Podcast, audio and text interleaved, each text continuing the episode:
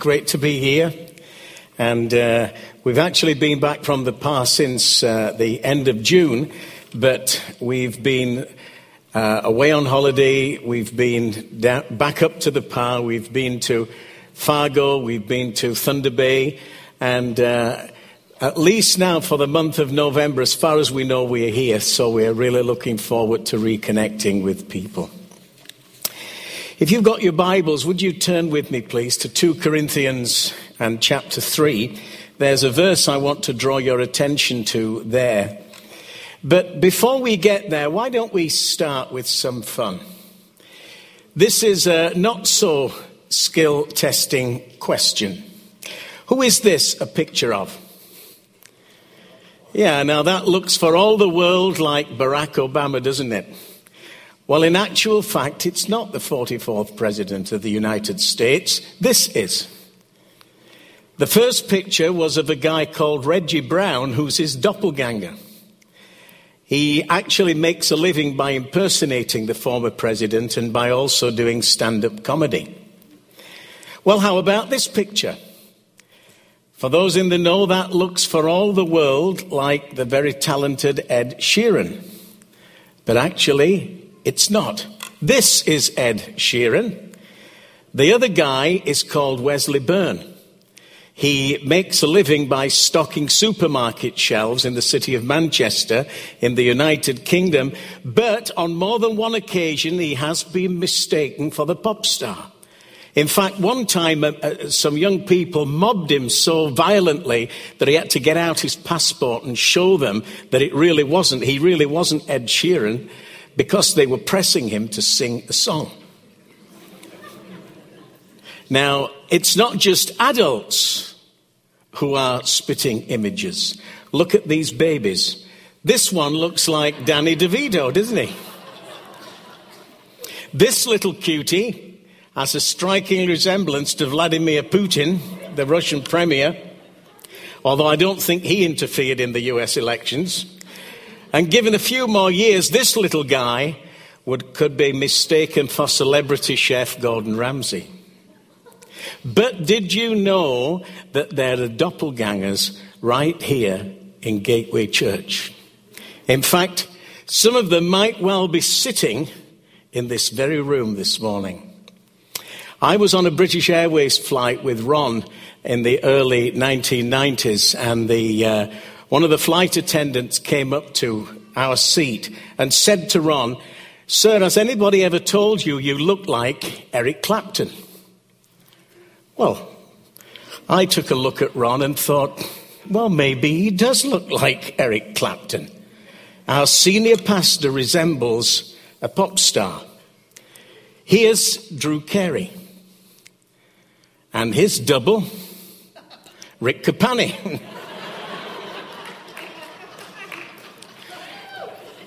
And here is Rowan Atkinson, better known as Mr. Bean, and his stand in. There he is, our own soundman, Randy Braun. From this time forward, known as Randy Bean.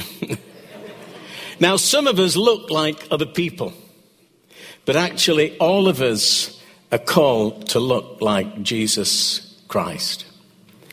And as we bring into land our series on more than conquerors. That's what I want to talk to you about this morning being like Jesus Christ.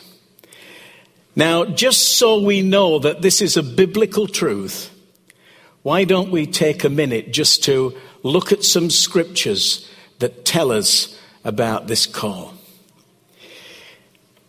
As he who called you is holy, you must also be holy writes Peter. Paul says, For as many of you as were baptized into Christ have put on Christ. That's about being like Jesus. Those whom he foreknew, he also predestined to be conformed to the image of his Son. A disciple is not above his teacher, but everyone, when he is fully trained, will be just like his teacher. And he gave some to be apostles, and some prophets, and pastors, and evangelists, and teachers, until we all attain the measure of the fullness of Christ. And the verse that I want to point out to you is verse 18 of the chapter that you have got open there, for 2 Corinthians 3. For we all with unveiled face, beholding the glory of the Lord, are being transformed into the same image as the Lord, from one degree of glory to another.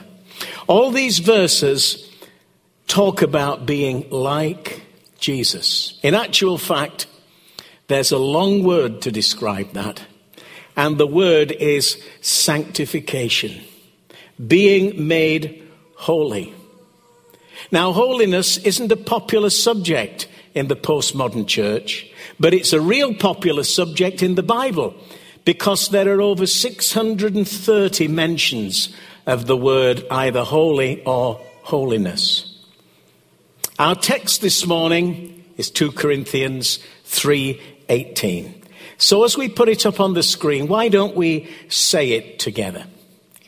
And we all with unveiled face beholding the glory of the Lord are being transformed into the image from one degree of glory to another.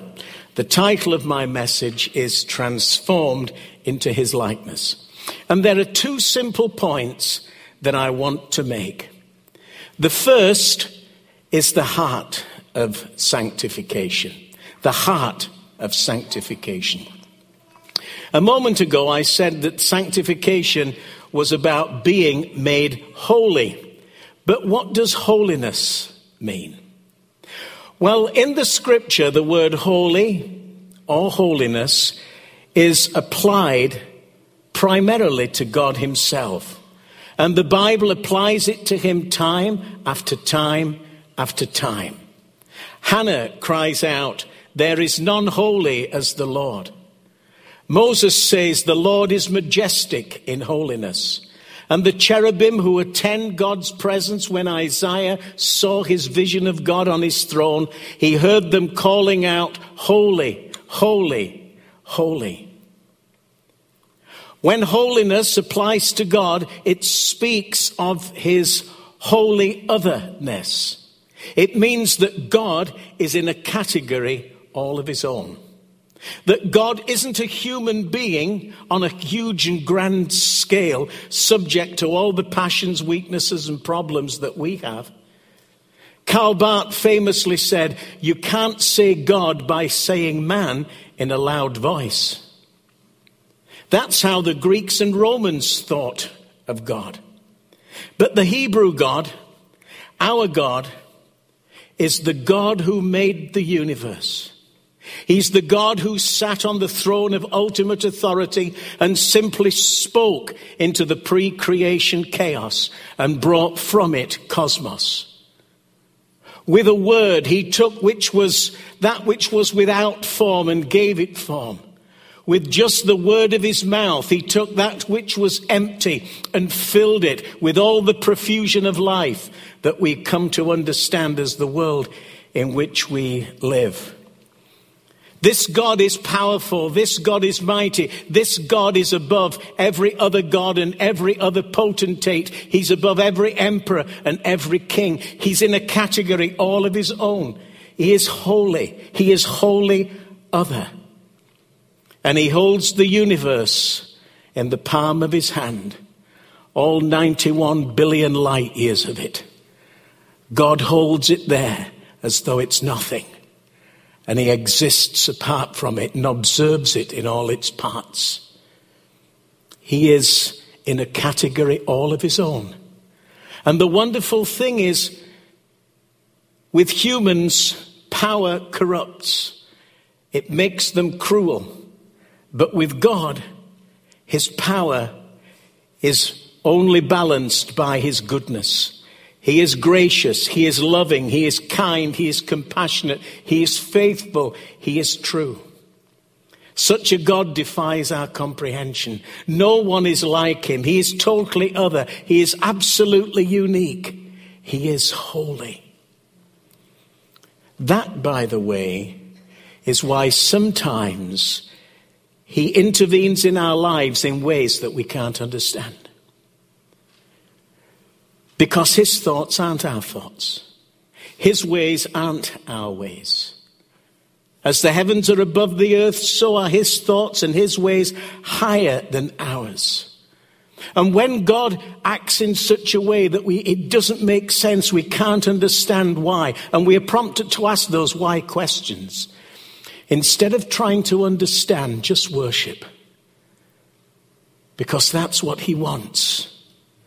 He wants us to worship Him because God refuses to be understood and fathomed and laid out like a laboratory rat on a dissecting table, that we understand and predict and, and are greater than who He is because we've, we've understood Him and we contain Him within our minds.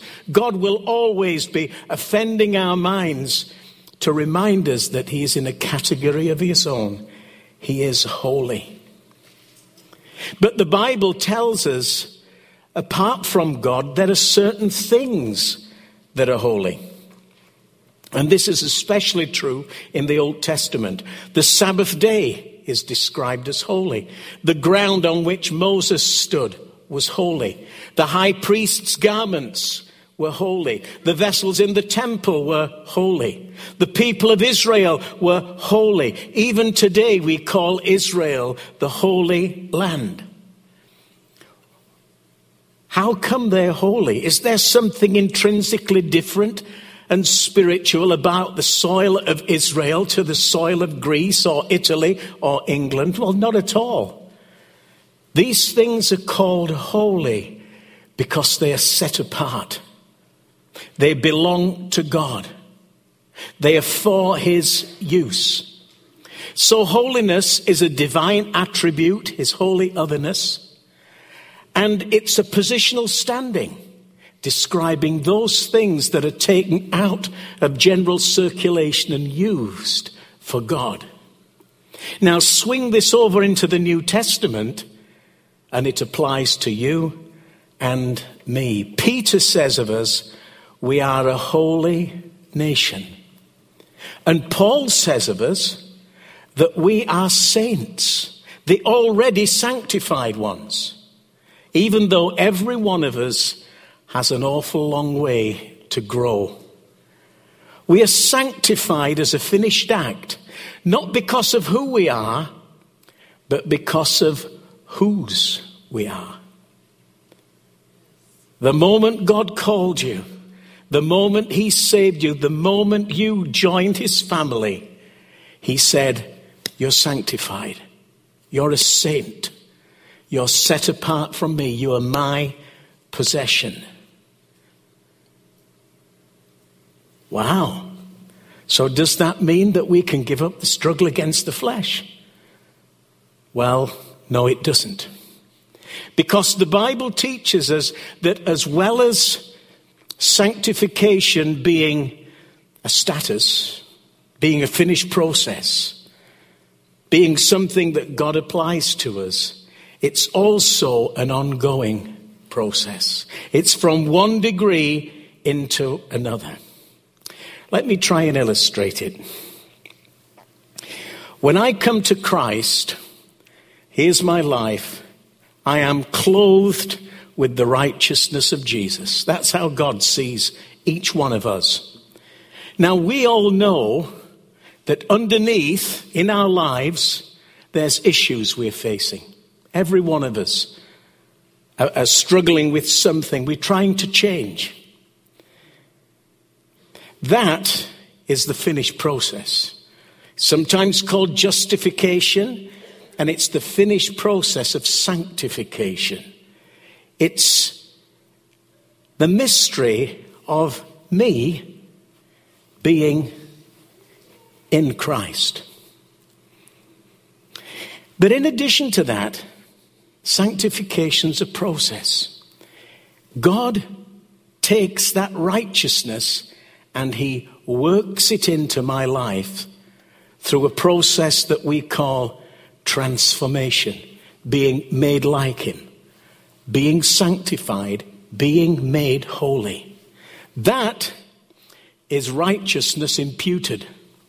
This is righteousness imparted.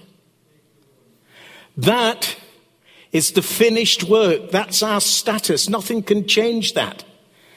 But this is the process. This doesn't hurt at all. This hurts like crazy.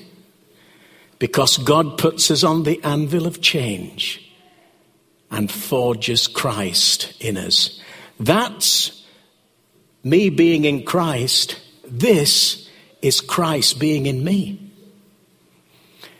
And every one of us is in that process. In fact, Ken made mention that a group of guys have been going through the Conquer series and they've been spending time getting free of the polluting pull of pornography. And they've been spending time having Christ put into them. Way to go, guys. Now, how does that process take place? And that's what I want to talk about for the rest of the time this morning. We've looked at the heart of sanctification. You could call it the meaning. Now let's look at the means of sanctification. What tools does God use to change us? Well, I want to mention three. First of all, there's God's written word. And the writer to the Hebrews describes God's written word as a sharp, double edged sword, two edges. So you would expect there to be a twofold way in which the written word of God helps us to become like Jesus. And the first way is that it keeps us from sin. So Jesus is in the wilderness. The devil comes up to him and tempts him. He says, Turn these stones into bread. And how does Jesus resist that temptation? By quoting scripture. He says, Man will not live by bread alone. That's Deuteronomy 8, verse 3. And then the devil takes him up on the temple and he said, Jump down from this great parapet, and you know the angels will come, they'll uphold you, you'll just glide to the ground in front of everybody, and boy, will you have a following. And Jesus answers, You shall not tempt the Lord your God. That's Deuteronomy 6 16. And finally, he gives him visions of all the kingdoms of the world. And he says to him, I'll give you all these. You'll be the greatest emperor the world has ever seen. But just bow down and worship me. And Jesus deals with it once again by quoting scripture, you'll worship the Lord your God and him only shall you serve. Deuteronomy 6:13. Now, how could Jesus do that? Well, I'm sure many of us would think, well, he was God, wasn't he? I mean, all that stuff's downloaded into him. it's come native to his thinking. But the truth is that the reality of his incarnation eclipsed the glory of his divinity. And Jesus had to learn these things. He had to read, he had to study, he had to memorize.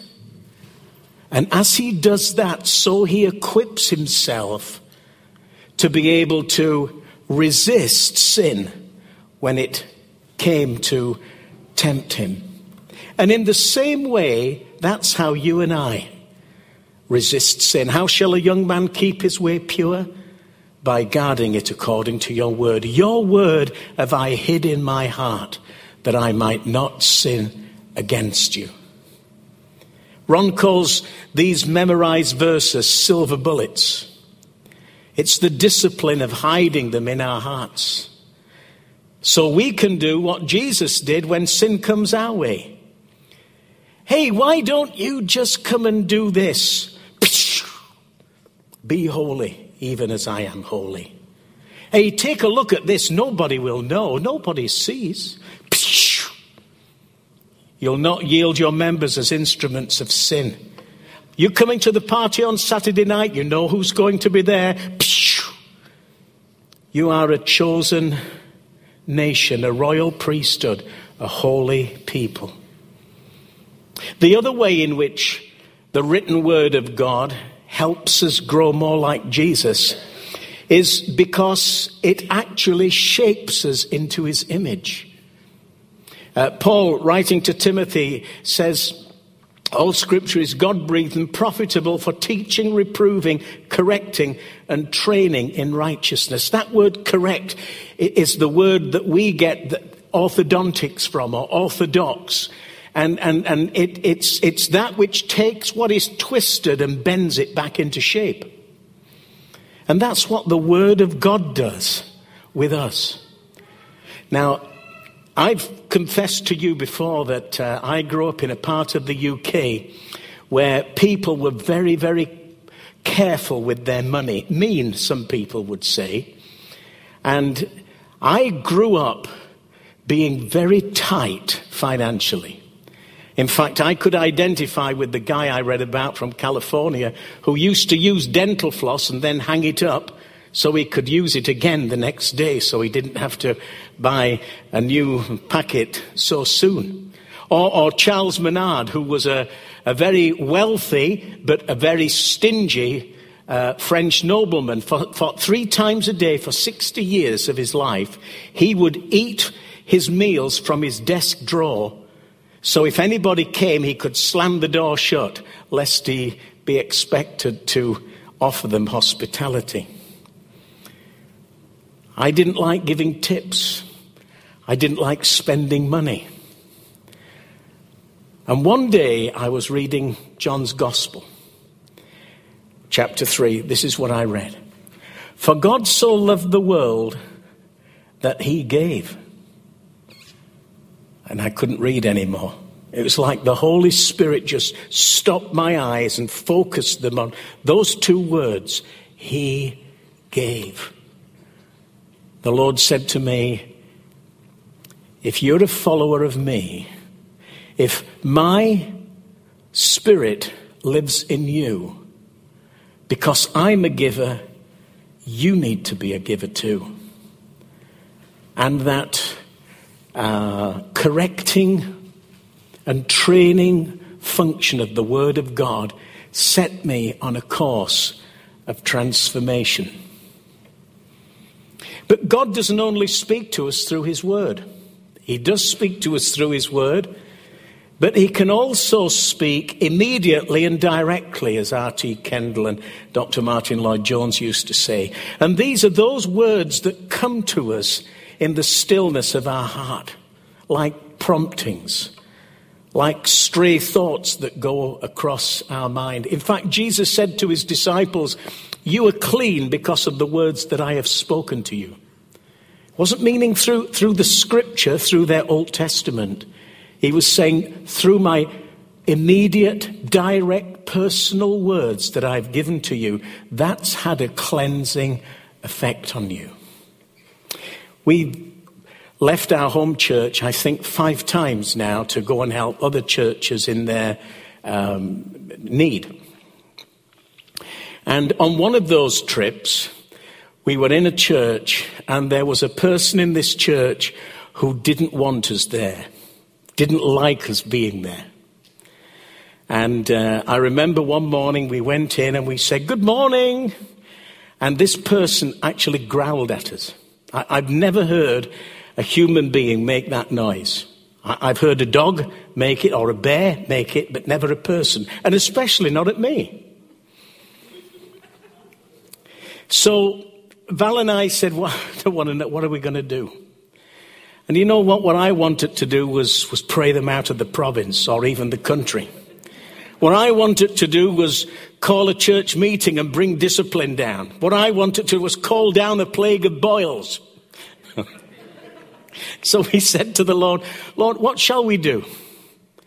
And the Lord spoke three words, immediate and direct just love them. And I thought of a poem I'd read years ago he drew a circle that shut me out. Heretic, rebel, a thing to flout.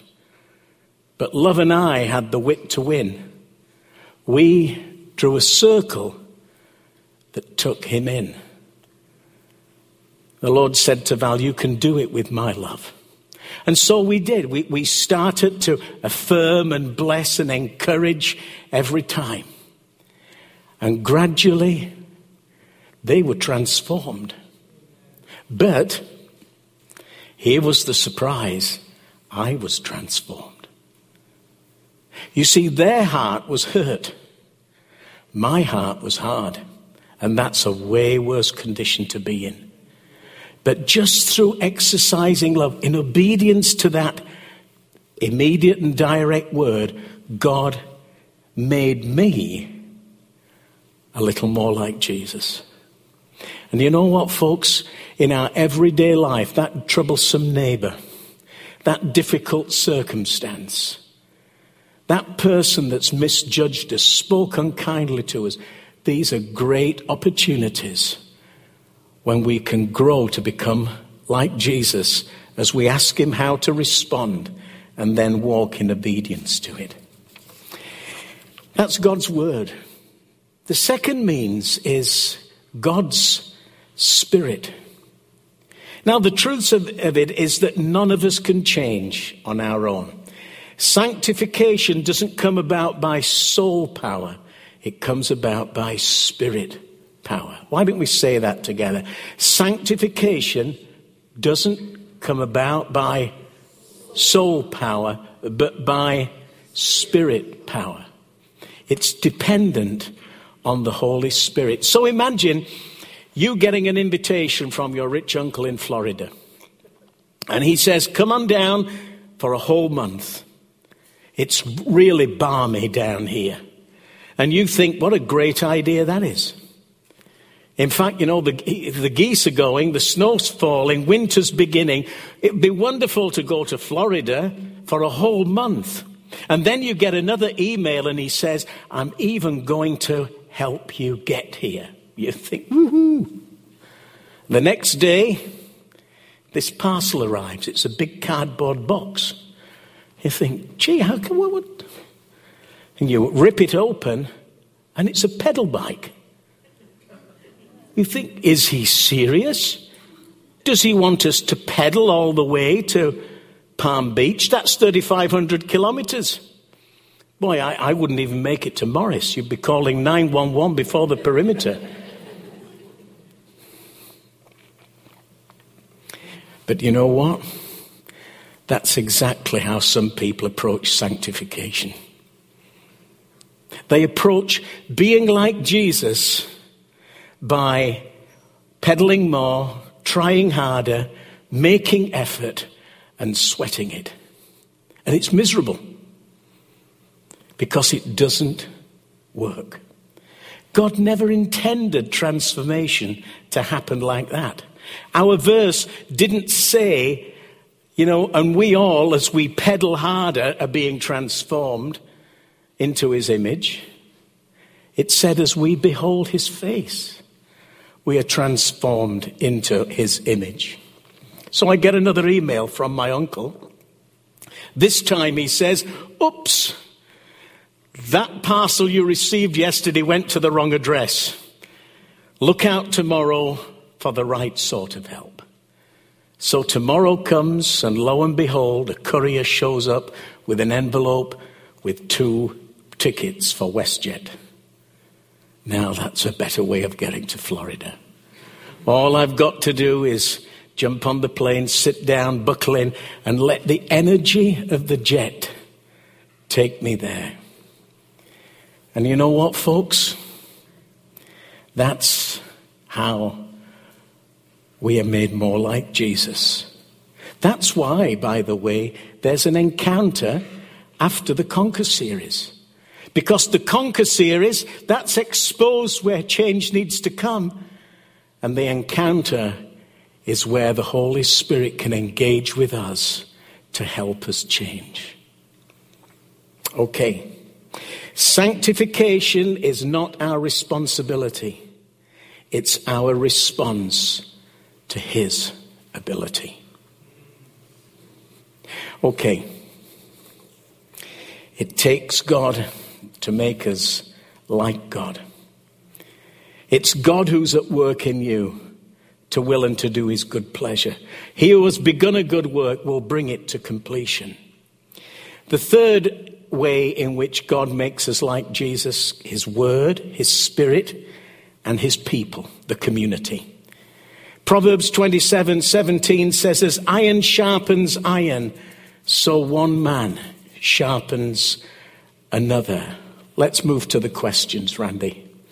Chuck Swindoll is involved in a, a group where iron sharpens iron. Men meet together and they ask themselves some gutsy questions. Here they are, there's seven of them. Have you been with a member of the opposite sex this week in a way that was considered inappropriate? Have you been financially righteous this week? Are we tracking? Yeah. Have you viewed any explicit material this week? Have you spent regular devotional time this week? Have you been faithful in your call this week? Have you taken time to be with your family this week? Have you just lied to me?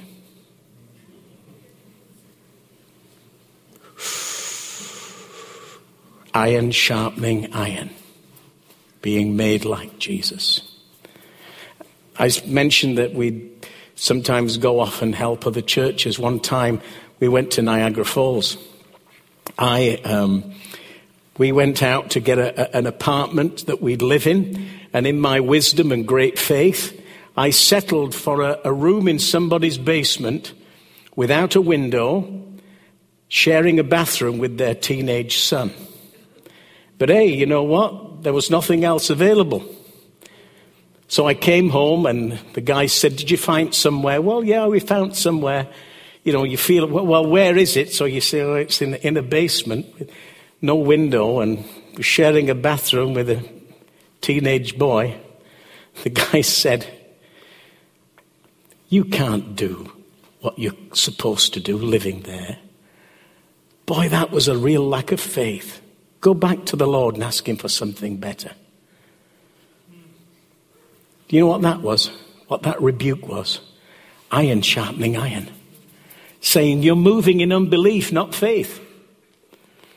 So we went, I repented, we went back to the Lord. We said, Lord, would you give us somewhere that is much better than what we can do? And then a lady called just before we left. She said, I think I've got the right apartment for you but you have to commit to it without seeing it. I said, Well, it can't be any worse than my choice, so yes. And I can still remember pulling up and being taken upstairs to this apartment.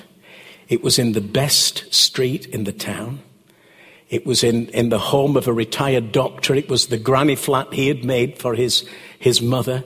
And my choice was no windows. This had windows on two walls. We were up in the trees. Our balcony was literally in the trees, and squirrels would come al- along our, our, fence up there. And we overlooked a park that was more like a, a, a yard that was more like a park. Deer would come down there. And God said, This is what I intended for you. But that's what you settled for. And it was the community that exposed that unbelief and said, hey, believe God for something better. That helped Val be able to believe God for all that provision that came in the downtown classroom. So, how do we made more like Jesus? God's Word, God's Spirit, and God's people. Now, let me bring this into land. And there's six points of application I want to make.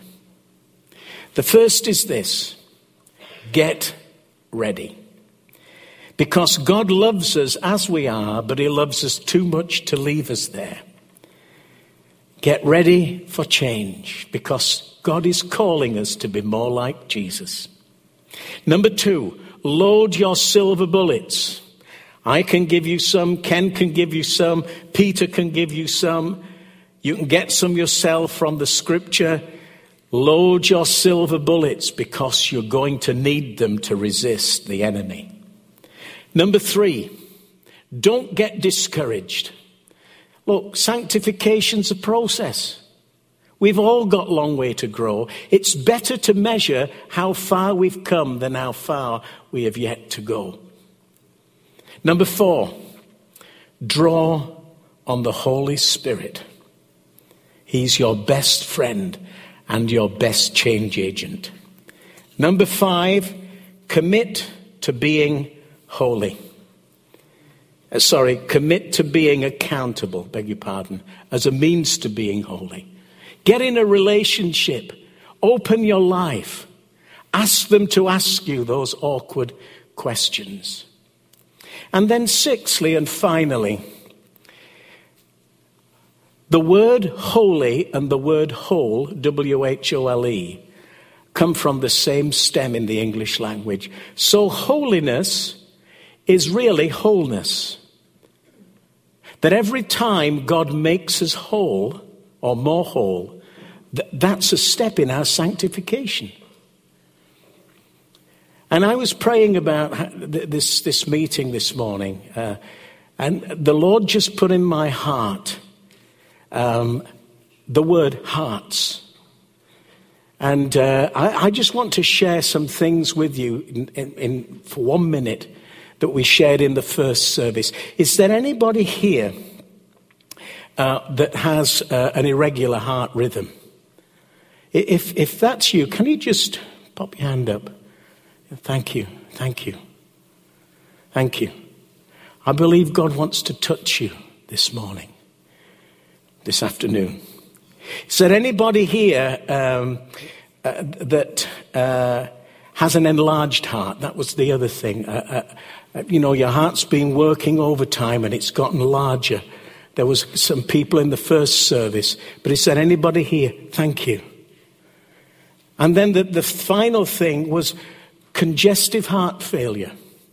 Is, is anybody here that, that, that, that, their heart, you know, it can't work hard enough to just drain their body? That, that that's an issue and you have to be looked after by the doctors. Is that anybody here? Well, for those first two, I really believe that God wants to touch you. And as we break bread, I'm going to hand over to Ken.